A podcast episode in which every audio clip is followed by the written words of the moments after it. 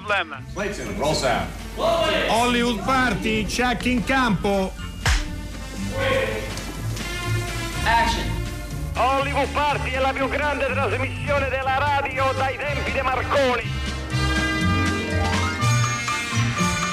Benvenuti, benvenuti. Mercoledì 6 maggio. Dottor della Casa, lei è sempre villico? Ma certo che sono De- grazie per Oh, la, sala di controllo della RAI, posso essere villico ma al tempo stesso essere insieme a voi per parlare di cinema in questa puntata che ha ospiti preclari e si annuncia scoppiettante. Sarà una, una puntata meravigliosa, croccante come direbbe lei, dottor della Casa, ma veramente, guardi, io non ho dormito la notte nel- all'idea che lei potesse essere in, co- in in collegamento così da lontano co- con me oggi, ma sono veramente felice. E io partirei subito, dando subito i riferimenti, il sito di Hollywood Party dove ci sono un sacco di cose meravigliose, il cinema alla radio in podcast, le trasmissioni in podcast, una, un'intervista in podcast di un personaggio di cui parleremo tra poco, ma soprattutto il 335 56 34 296 per i messaggi, dottor Della Casa, perché se qualche ascoltatore di Hollywood Party volesse comunicare con lei, può scrivere Eh. al 335 56 34 296. Ecco, questo è in sintesi. Io sarei molto contento se questo avvenisse. Eh? Ma questo avverrà, vedrà che avverrà. Allora, io direi di partire subito con delle notizie. Una purtroppo triste, ma già è stata annunciata da altre trasmissioni di Radio 3, la,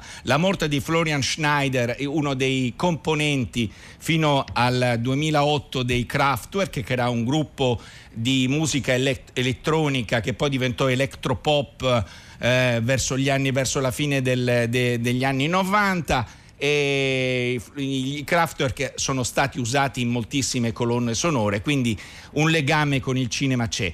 Un'altra notizia che voglio dare che riguarda un pochino la, la terra dove si trova lei, il Piemonte, dottor della Casa, il To Horror Fantastic Film Festival, lei lo conosce, Però- no? Perché sono dei giovani molto, molto, molto in gamba che, che- che da anni stanno facendo questa questo, questo festival dedicato al fantastico, all'horror, a tutto ciò che riguarda un po' una categoria, una la categoria del fantastico appunto. Quest'anno è una novità perché il To Horror Film Fest ha indetto il concorso letterario I racconti del gatto nero, che si rivolge a degli scrittori e sceneggiatori che sono in grado di declinare i generi di riferimento del festival, cioè il fantastico, l'horror, la fantascienza, il thriller, il grottesco, il fantasy, il bizzarro e il macabro.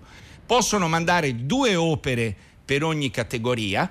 Il bando di partecipazione si trova sul sito tohorrorfilmfest.it e la quota di, per- di partecipazione è 10 euro. Quindi, ripeto, tohorrorfilmfest.it, la quota di partecipazione è 10 euro. Poi eh, loro ehm, avevano nell'ambito del To Horror c'è sempre il lunedì nero che si svolgeva in un eh, cinema eh, torinese. Ecco, questa cosa in questo momento, in attesa che inizi il festival che si terrà dal 28 ottobre al 1 novembre, c'è il lunedì nero Shots Edition che è online tutti i giorni a partire dalle 12 sul sito del To Horror Film Fest ci saranno dei cortometraggi, dei lungometraggi di, di genere che sono stati presi dai vecchi Torino Film Festival.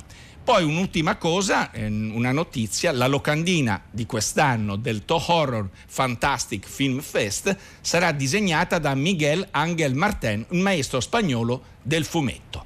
Tutto qui. Beh, mica male, insomma. Io mi- invece No, mi sto no. già scaldando. Sto già scaldando i motori per, per questa sera perché sicuramente non mi perderò per nessun motivo al mondo la serata Verdone che è proposta dal canale 34. Anche perché ormai è la- incominciamo, È incominciamo la sua proprio con mecca, dottor Della Casa. sì, eh beh, insomma, il, eh, trasmette cinema italiano sparso d'autore, di genere e così via, e insomma vale la pena di vederlo. Incomincia con un sacco bello e poi c'è stasera a casa di Alice. Allora, io vi consiglio un sacco bello che è intorno alle 9, 9 10. Ve lo consiglio perché è un film molto divertente, ve lo consiglio anche perché se fate molta attenzione risolvete un mistero che all'epoca ci affascinò, cioè in un manifesto del film si vede Verdone, il personaggio che interpreta il Saccobello, vestito da motociclista, ma nel film lui non fa, non fa il motociclista, quello Mai. è troppo no. forte che è un film successivo. Allora, vi, eh, io vi invito a guardare con attenzione il film e scoprire perché c'era quell'immagine del manifesto. Se state ben attenti riuscite a capire perché. e ho detto tutto, e ho detto tutto. Ha Buras. detto tutto, e ha detto tutto. Ma anche lei va alla Dispoli, come Verdone su un sacco eh, bello? Ecco. Ci andrà. No, la mia scelta invece oggi è un pochino più seria rispetto a quella di ieri. Io ho scelto un film di un regista che io amo molto che si chiama Neil Jordan, che è un, film, un regista irlandese. Il film è Michael Collins, proprio dedicato alla nascita della Repubblica d'Irlanda. È un film tra storico e diciamo fantastico, nel senso molte cose sono state aggiunte in sceneggiatura, non sono proprio storiche. Eh, il cast di prim'ordine, Liam Neeson, Julia Roberts, Alan Rickman, che è un grandissimo attore a mio parere, ma il film vinse il Leone d'Oro nella 53esima mos- mostra di Venezia e, e um, Liam Neeson vinse la Coppa Volpi. Vogliamo ascoltare il mash-up di questi due film? Però prima ascoltiamo eh, cosa ci dice Andrea. Grazie ai consigli di ieri e History of Violence mi è piaciuto molto. Andrea, segui sempre i nostri consigli e seguiteli, nostri ascoltatori. Adesso arriva il fricandò. Permetti una parola? l'aria condizionata, mi dispiace. Buona giornata. Ciao, noi siamo un gruppo di ragazzi che stanno formando una comunità agricola vicino a Città della Pieve, cioè come alternativa all'inquinamento urbano, inteso non soltanto come scorie, eccetera. Oh. Sono sette giorni che ti stai a fare tutti i semafori, tutti i pezzi di roba. Basta, no? non te vado d'incontro, ma a farla finita, no? Vabbè, comunque eh, ciao, vabbè, buona ciao, giornata. Saluto, ciao. Ciao, noi siamo un gruppo di ragazzi. Papà. Allora è vero che sei tornato? Sì, per qualche giorno, ma sono di passaggio. Come sei cambiato? Sì, forse dentro sono cambiato. Ma pure la voce ti è cambiata. Neanche la telefonata mi avresti fatto. Vabbè, dai che c'entra spesso riallacciare un certo tipo di rapporti, cioè così c'è abbastanza problematico. Abbastanza? Problematico. Ah, ma che qua ha fatto abbracciare un cielo. Che te possino, però te faccia sta sempre. E te, papà, sta buono, dai sempre questa mia sta violenza, dai. E che maglia violenza questa? E che violenza non c'è? I nostri amici della Guardia Regia irlandese vorrebbero farmi star zitto. Non ci riuscirò! Imprigionarmi ancora, fucilarmi magari. Ma io vi chiedo di mandargli un messaggio. Se mi riducono al silenzio, chi prenderà il mio posto? Chi prenderà il mio posto? Vi sento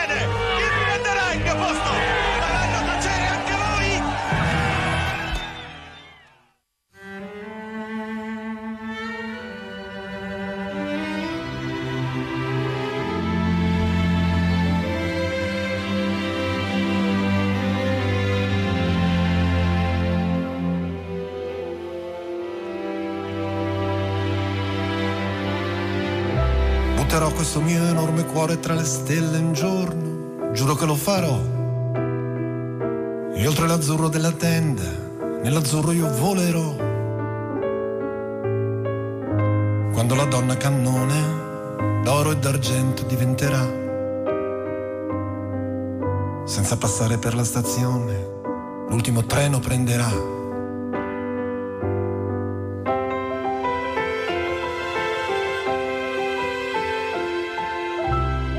faccia ai maligni e ai superbi il mio nome scintillerà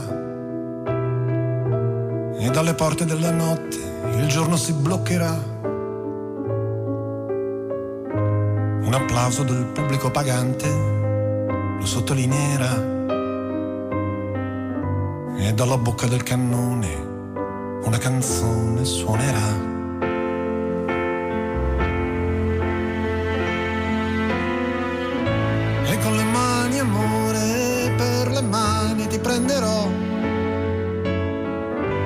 Dire parole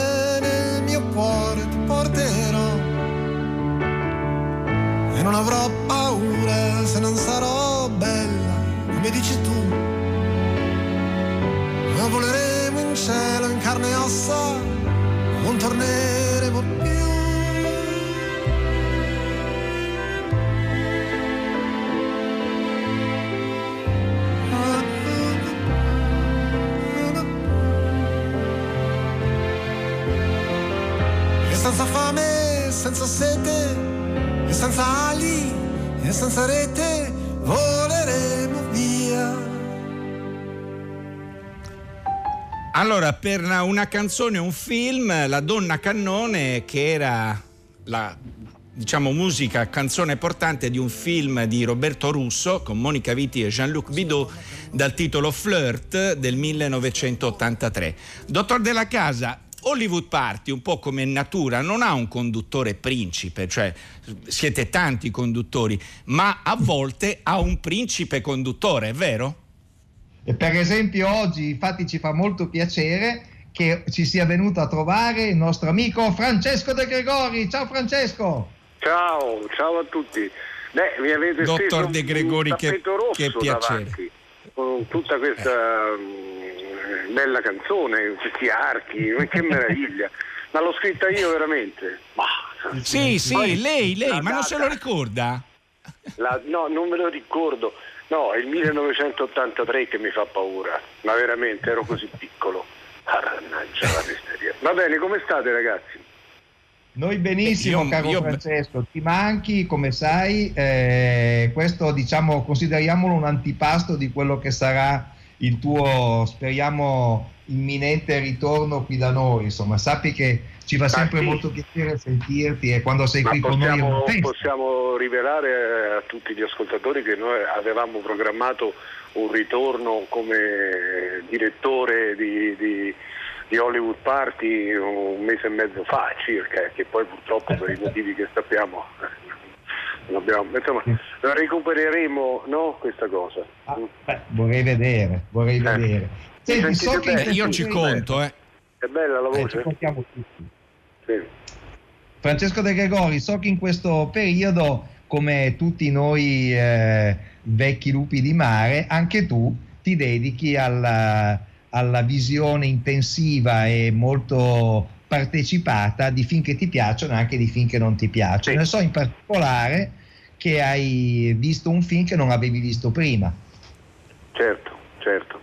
Eh, sto vedendo di tutto, dai, dai film di serie B o anche C, eh, ai film belli, fra questi eh, sicuramente eh, questo di Clint Eastwood che ho, ho visto eh, per la prima volta due giorni fa e oggi ho voluto rivedere perché come tutti i film belli, come tutti i libri belli, le cose vanno eh, poi, eh, riviste o rilette. Ecco, eh, e quindi niente, sì, guardo di tutto, ma, però ma... ci sono dei, dei, film che sono strepitosi come questo Eastwood. Allora, la cosa bella secondo me del, del nuovo film di, eh, di, Clint, Richard Jewell, dell'ultimo film che ha fatto, è che questo regista quasi novantenne, Beh, eh, anzi, gli facciamo gli auguri perché credo li compia proprio in, uh, in questo sì, mese. Mi pare a fine mese. Più o meno. A fine mese, sì, anche lui è un gemello come a... tutti i migliori di questa terra. Insomma.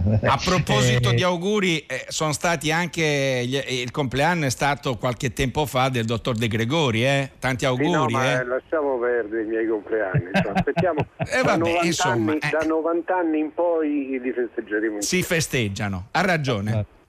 No, dicevo che Richard Jewell, questo film che racconta di questo, eh, questo cittadino qualunque che sventa un attentato terroristico e poi viene di fatto eh, accusato dai media di essere un millantatore, cioè uno che si è inventato tutto per eh, esibizionismo. In questa storia molto semplice, molto lineare, secondo me si vede qual è la grandezza di Clint Eastwood, che è l'ultimo grande regista della Hollywood classica, perché come diceva John Ford quando gli diedero il Leone d'Oro, My name is John Ford, I make westerns, cioè io sono una persona molto semplice, mi chiamo John Ford e faccio western, non faccio capolavori, non faccio eh, film intellettuali. Credo che sia questo un po' il fascino di Clint Eastwood, Francesco De Gregori, sei d'accordo?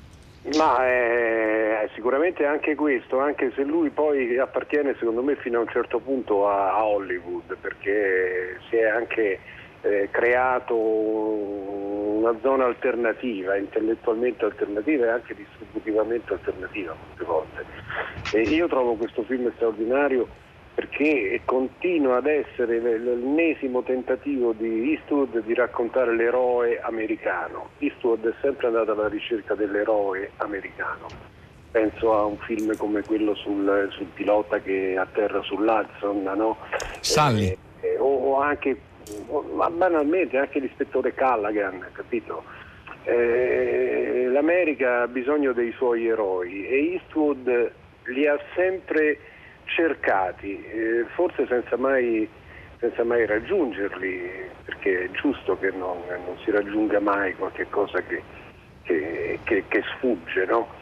Eh, però conoscendo anche la storia personale di Clint, eh, io lo chiamo Clint perché per me è come un grande amico, eh, che è stato, è stato, o è forse ancora un repubblicano di ferro, eh, che però recentemente ha detto che avrebbe votato per i democratici. Eh, mi, fa, mi, fa, dire, mi, mi, emoziona questa eh, capacità dell'uomo di guardare la realtà senza paraocchi, eh, quindi di essere anche ironico un po'. C'è una scena in questo film che tu ricorderai che è quando questo povero eh, Richard Jewell eh, subisce una perquisizione del, dell'FBI e l'avvocato gli dice che hai qualche arma dentro casa e lui dice beh veramente sì, dice vabbè mettila sul letto così non... e sul letto a questo punto c'è un display di armi di tutti i tipi, eh, da, da, fucili mitragliatori, pistole, fucili da caccia. L'ho trovato molto autoironico. Certo per Clint, no? che è anche uno che si è battuto e forse ancora si batte per la Rifle Association, eh, quindi certo. in difesa della, della, del diritto dei cittadini americani di, di armarsi.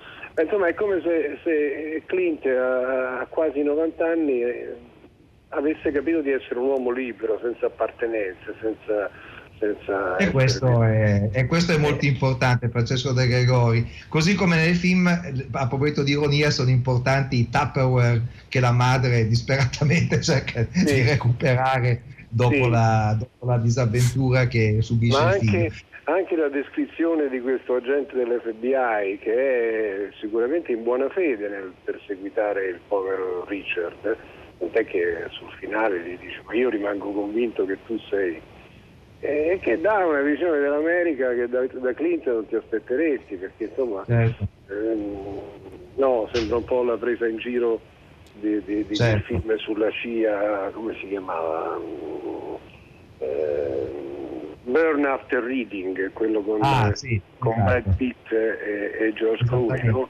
in cui la CIA, qui è l'FBI che viene, che viene sputtanata, eh, la sua e poi soprattutto il mondo vabbè, della comunicazione, il mondo della stampa, questa infelice eh, figura di giornalista femmina che si vende per avere notizie, che rovina la vita di un uomo. Insomma, ecco, un film, eh. gli ascoltatori avranno capito, per me è strepitoso, andatevelo a vedere perché Senti Francesco De Gregori, facciamo ascoltare un brano, poi volevo ancora chiederti un paio di cose su Clint Eastwood. Un brano da Richard Jewell, North Mulas, ce l'abbiamo, vero? Sì, certo, lo abbiamo e lo ascoltiamo. I'm sorry, I was listening. I didn't mean to be rude. I wasn't raised like that. You always start every sentence with I. I'm sorry, sir. I'm the new. I'm the supply room clerk. Well, good. I need some more tape, so get on that. Yep, about that, you're gonna want to check the second drawer down, sir. You might want to check the next drawer down.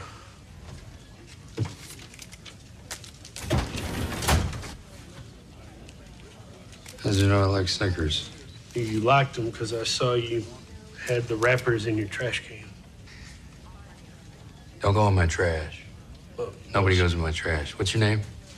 Richard Jewell. No, I'm gonna call you Radar. Like from MASH? Get out.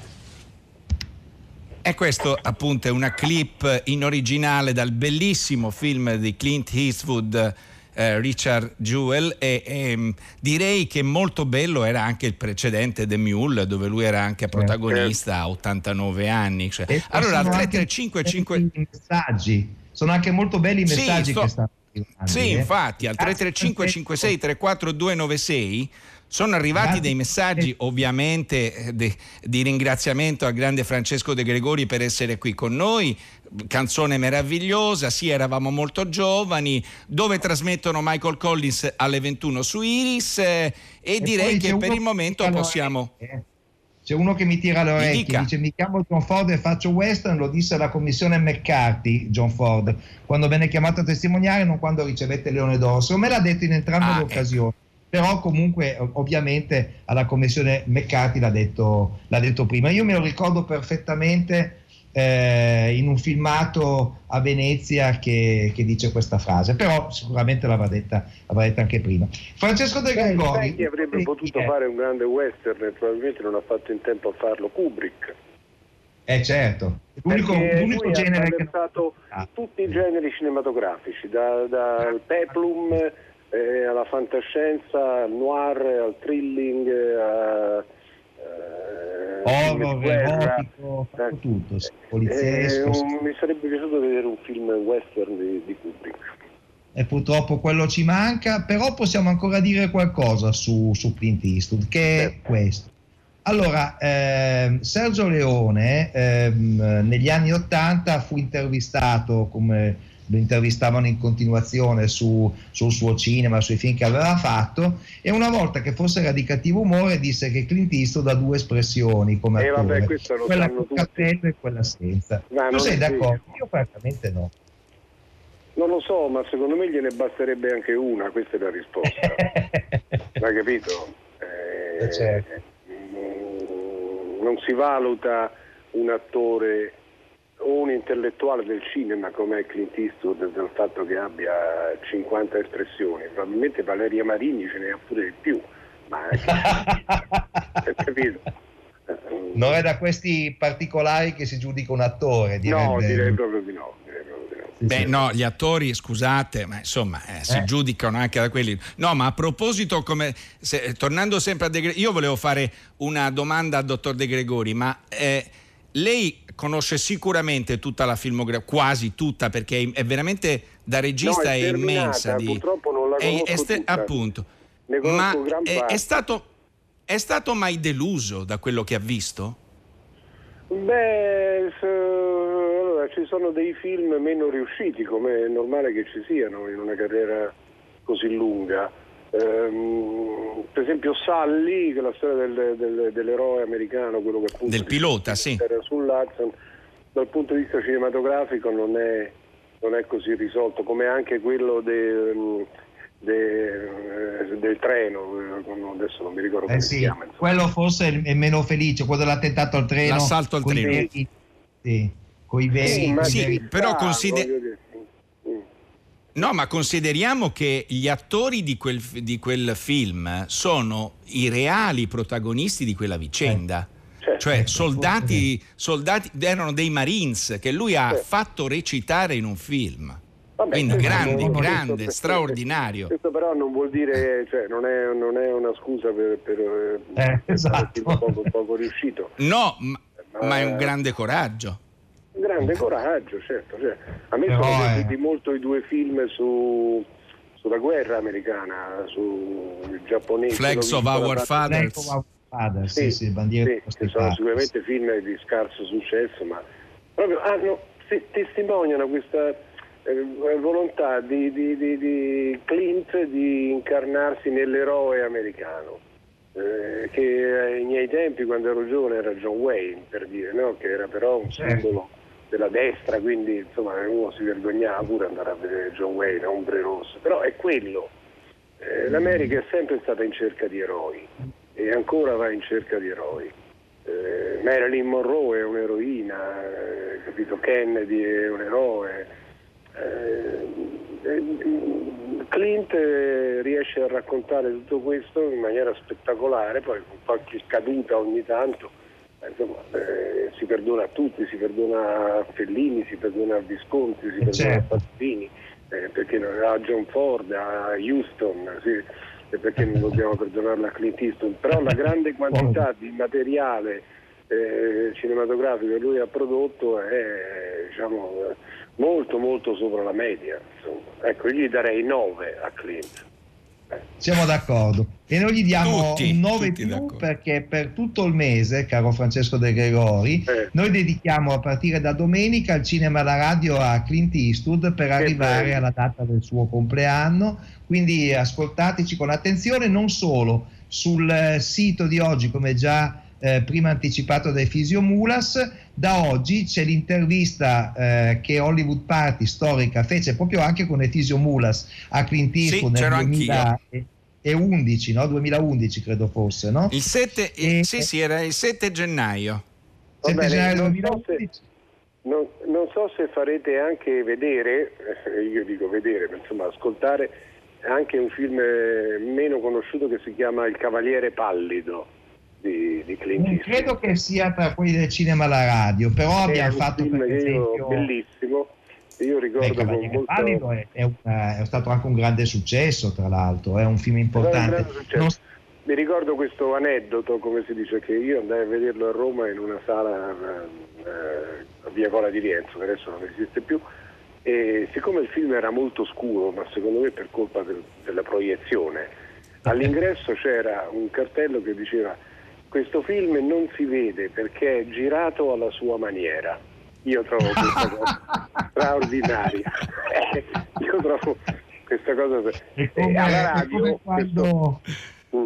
è alla radio non si sentirà, questo problema non ci sarà. Eh. eh, non ci sarà. È come quando per il primo re misero il cartello questo film in edizione originale, perché eh, come sappiamo è recitato in latino, quello è uno dei cartelli più belli, anche se il cartello più bello della mia infanzia, non mi ricordo a quale film era riferito, ma era al cinema dell'oratorio che frequentavo a Torino al cinema Esedra, c'era un cartello che diceva i signori spettatori sono invitati a non comportarsi come fidanzati. Ah! Beh, anni meravigliosi, eh. Non era niente Purtroppo, male. purtroppo, purtroppo non moriamo democristiani. Va bene, grazie mille Francesco De Gregori per essere Ciao, stato con grazie. noi. Ciao, Ti salutiamo con un altro Clint Eastwood, un Clint Eastwood eh, italiano, ai tempi in cui lavorava con Sergio Leone. Ciao, ciao. E buon lavoro ragazzi, arrivederci. Ciao. Grazie, Sì, grazie ciao. dottor De Gregori. Eh, grazie, grazie Fisio. Ciao. Sai quanto vali adesso? No, quanto valgo? 3.000 dollari. Eh. Il mondo è diviso in due, amico mio. Quelli che hanno la corda al collo e quelli che la tagliano. Solo che il collo dentro la corda è il mio. Sono io che rischio.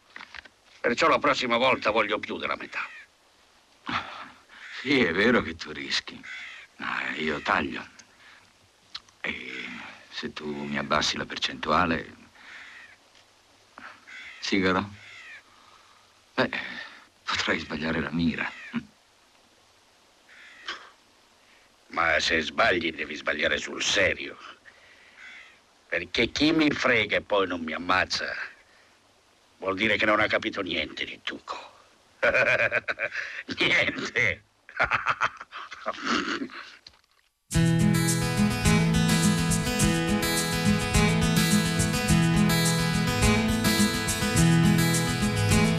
Un guanto precipitò da una mano desiderata a toccare il pavimento del mondo in una pista affollata.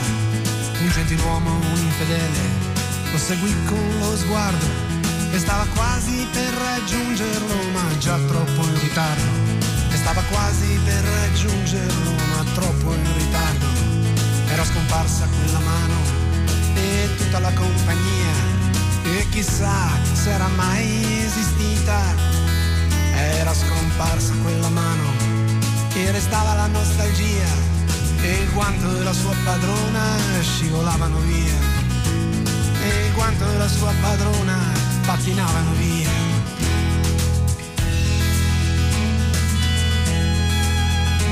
Sotto un albero senza fiori si struggeva l'amore amato. Il guanto era a pochi passi irraggiungibile consumato. In quella grande tempesta d'erba non era estate né primavera e non sembrava nemmeno autunno, però l'inverno non esisteva. E non sembrava nemmeno autunno perché l'inverno non esisteva. Quando un uomo da una piccola barca, con un mezzo marinaio, vide qualcosa biancheggiare. Un uomo da una piccola barca, sporgendosi sul mare, era il guanto che rischiava di annegare era il guanto che rischiava di affondare.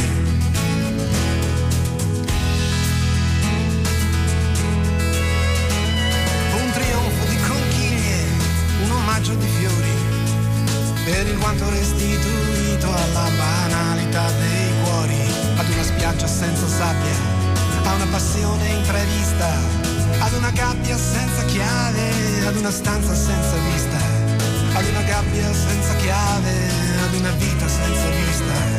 E intanto milioni di rose rifluivano sul bagnasciuga e chissà se si può capire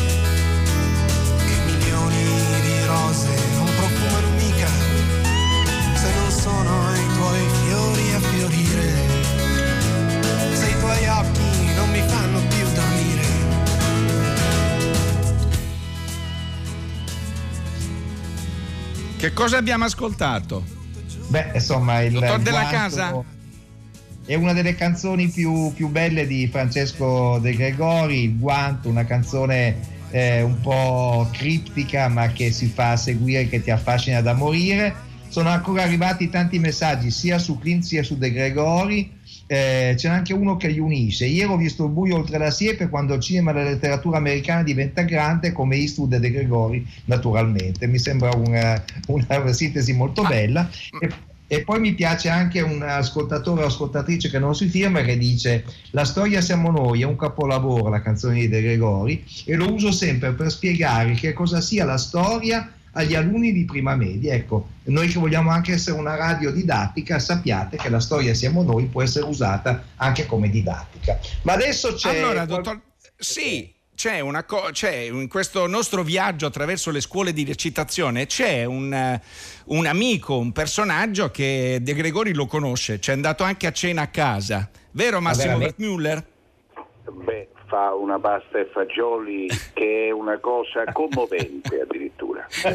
È un grande cuoco, è un grande cuoco, È sì. toccante, è come le sue canzoni. Ecco, se la vogliamo mettere così, anche lì è un artista. Beh, guarda, era proprio indimenticabile.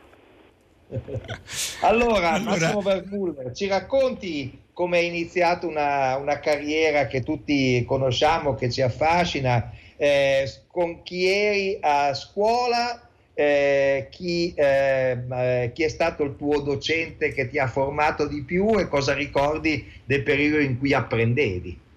Allora, dunque, io ho cominciato a capire, mettiamola così, che questo mestiere, che sarebbe diventato un mestiere, quella mia passione che nasceva a scuola, praticamente proprio la scuola quella del ginnasio, del liceo, dove mi facevano fare la voce di Jacopone da Dodi dietro una porta, per cui già lì, solo con la voce di Jacopone da Dodi dell'Audi, io sentivo qualcosa dentro che si muoveva.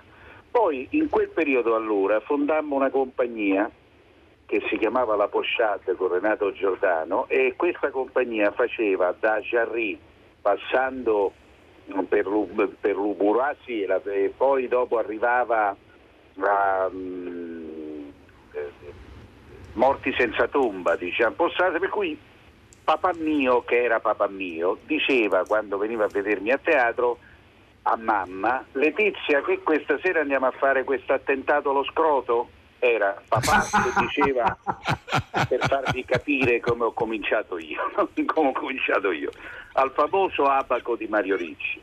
Poi, eh, insomma, le cose vengono da sé. Ho sentito questa esigenza di darmi una regolata con una scuola e la consiglierei a qualunque giovinotto della situazione perché ti dà degli strumenti, perché laddove, e non è per niente scontato, e non te lo insegna la scuola, c'è il talento, poi ci deve essere il piacere di stare sulla scena, allora gli strumenti possono servire a farlo con consapevolezza questo mestiere, quindi a divertirti di più, a farlo meglio, insomma. E questo è successo con la scuola di Gigi Proietti, che mi ha preso dopo un provino, dove io per esempio, ecco, questa cosa della gioia di stare in scena l'ho imparata lì, cioè non è una cosa automatica, capito? È una cosa che capisci eh, veramente eh, non solo facendolo sul palcoscenico, ma anche se ti accompagna quello che secondo me è il maestro migliore di tutti per un attore, che è un grande attore. Non ce ne sono secondo me altri, cioè il regista per esempio si pone in un modo dialettico diverso. L'attore fa, guarda, levate un momento, mentre io seduto lì, guardami a me. E tu, se sai rubare, rubi bene quello che è successo in parte con Gigi. Poi dopo devi anche trovare il modo tuo di, eh, di affrontare questo lavoro. Eh. Io per esempio mi è piaciuto sempre tanto il rapporto col personaggio. Il successo per me è quello, non è la prima pagina di un giornale o, o, o la persona che ti saluta per strada. Il successo vero è la vittoria della sfida col personaggio che poi viene accettata e capita da più gente possibile. Ecco, quello secondo me quello è un modo sano di affrontare questo mestiere, che allora diventa proprio bello, profondo, interessante. Ecco, e lì poi ho trovato tanti maestri meravigliosi, Annabella Cerliani, mm, eh, Merli, eh, eh, poi chi, eh, Stefano Reali che ci faceva un inquadramento musicale, Christine Danam, la figlia della Danam che ci faceva ma tu pensa io la canai Quartullo a fare afrodanza? E poi figurare quello una cosa da denuncia fai conto. Però facciamo tutto questo. Facciamo tutto questo hai capito? cioè se io dovessi dire a suggerire una scuola così eclettica, eterogenea, insomma così diversificata nei suoi insegnamenti, quella era perfetta, tanto è vero che non gliel'hanno fatta fare più, tant'è vero, questa è una cosa tipicamente italiana, no? Funzionava e quindi vabbè. E poi niente, poi è cominciata questa avventura fatta anche di tanti aneddoti divertenti perché un po' escatologici, devo dire, mi dispiace, ahimè, però, però è stato un periodo che coincideva come età col disimpegno. Tra l'altro coincideva forse con un successo che io non ho mai più vissuto nella mia vita, perché da lì, da quel laboratorio, sono uscite quelle sei persone, grazie ad Antonello Falchi, altro grandissima scuola e maestro, che ci ha preso per Al Paradise a fare eh, la Zaporra, che era un, un gruppo comico, e abbiamo avuto un grandissimo successo. Per cui quel periodo lì fatto anche di mamme e papà vivi e tante cose, che collima con quella scuola lì. È un, è un periodo indimenticabile. Allora, mh, mm, si parlava di, di, di, di, personaggi, adesso io purtroppo ho l'obbligo di uscire un po' dal personaggio, Steve, perdonami, ma insomma con Massimo abbiamo iniziato insieme quel famoso provino da quella compagnia che diceva Massimo prima che lavorava all'abaco di Mario Ricci sul Lungotevere. Massimo Vermuller, è vero che eh, hai eh. insieme? Ciao Steve, ciao bello. Massimo Vermuller, ma è vero che hai iniziato con, eh, con, Claudio De Pasqualis, con Efisio Mulas, è vero? No, peggio, peggio. Noi stavamo in una libreria divina, ma tu pensa alla vita, a Fregene, tutte e due da ragazzini, piccoli, e interpretavamo tutto, dalla vecchia Babbiona fino al, all'altro di mele, fai conto, capito? tutti i libri interpretavamo e ci piaceva. Il Pinocchio di Carmelo Bene, Massimo. Madonna santa, il, Pinoc- sì, eh no. il Pinocchio eh, di Carmelo Bene. Nostro... Sì, sì, dimmi.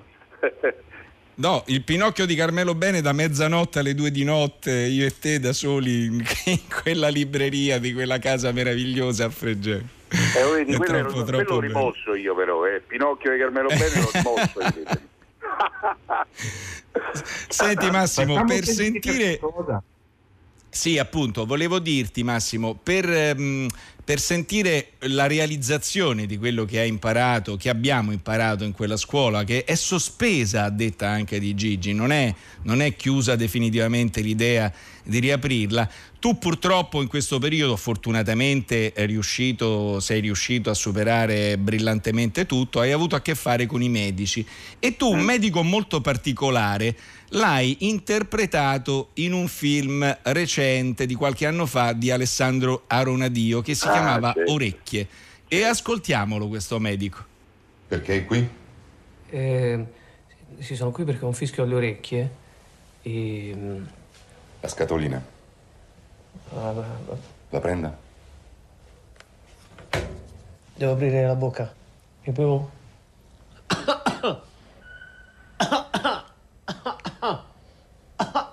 Non le ho detto di tossire? Ma come? Basta. La smetta.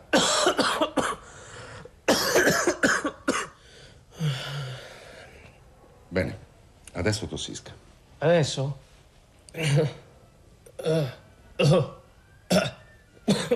Ancora.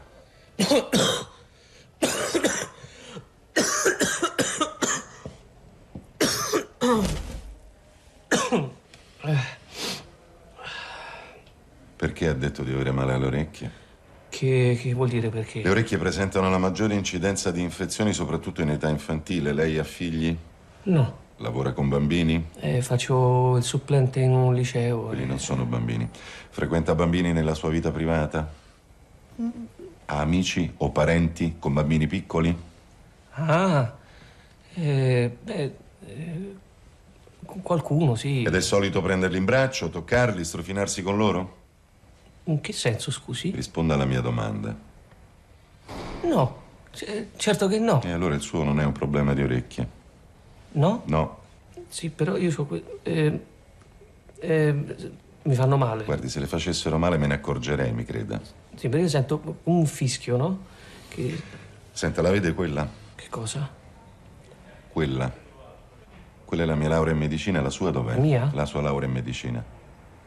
Io ho una laurea in filosofia. Che non Eh, serve a niente, questo lo sa. Si spoglia. Allora Massimo, c'è stato un disguido di clip, mi dispiace, non eri tu, era un altro medico interpretato magistralmente da, da uno sceneggiatore che poi ogni tanto fa l'attore e tu eri, eri- eri altrettanto cinico e, e distaccato, però anche forse peggio perché a un certo momento eh, fa impressionare questo povero, questo povero Cristo che era capitato nelle... Eh, mal capitato. Comunque, no, io volevo farti una domanda invece. Tu hai, eri già un professionista quando hai, quando hai avuto la, la possibilità di entrare nella, nella scuola di proietti, ma eh, in realtà tu ti sei, ti sei riportato a zero, cioè nel momento in cui sei entrato hai detto io voglio imparare e tutto quello che ho fatto prima rimane da una parte, lo prenderò quando sarà necessario.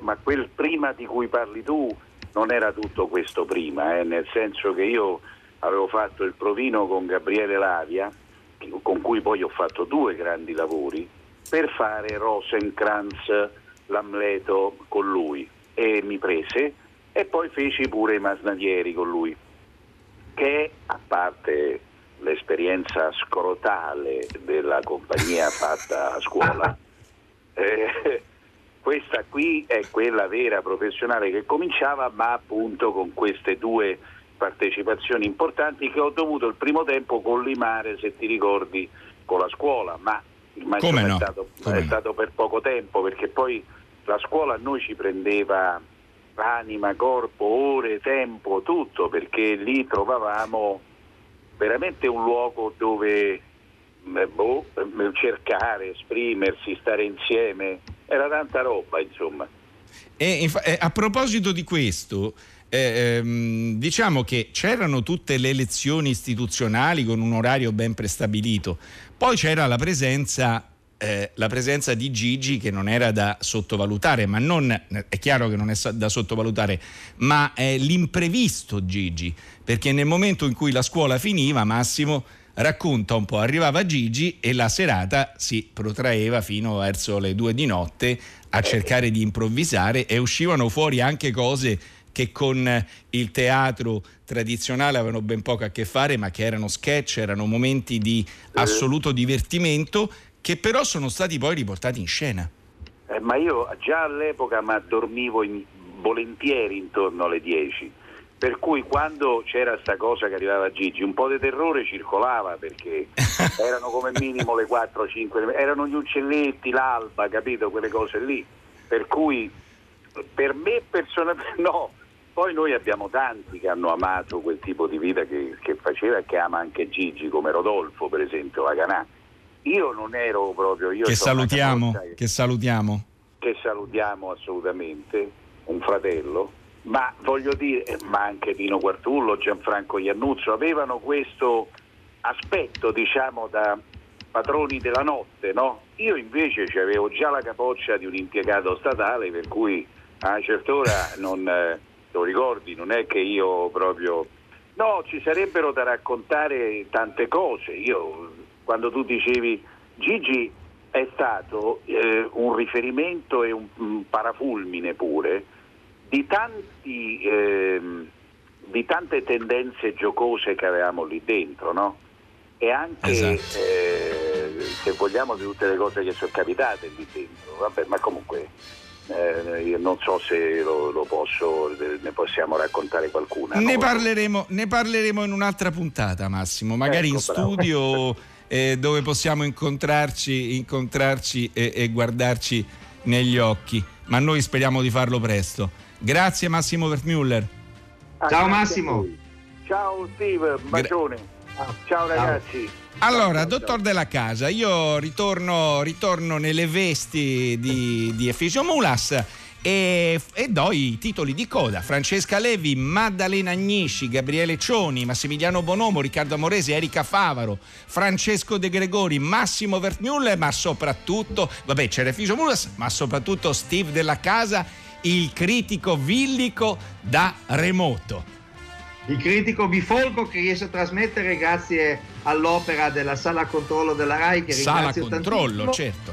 Esatto, anche perché eh, grazie a loro che ho potuto parlare anche con un certo Claudio De Pasqualis che ho visto passare qui davanti Ma certo, e questa, vol- e questa volta è assolutamente così. Comunque adesso ascoltiamo Tre soldi, vite di Alice del collettivo Lorem Ipsum. A domani!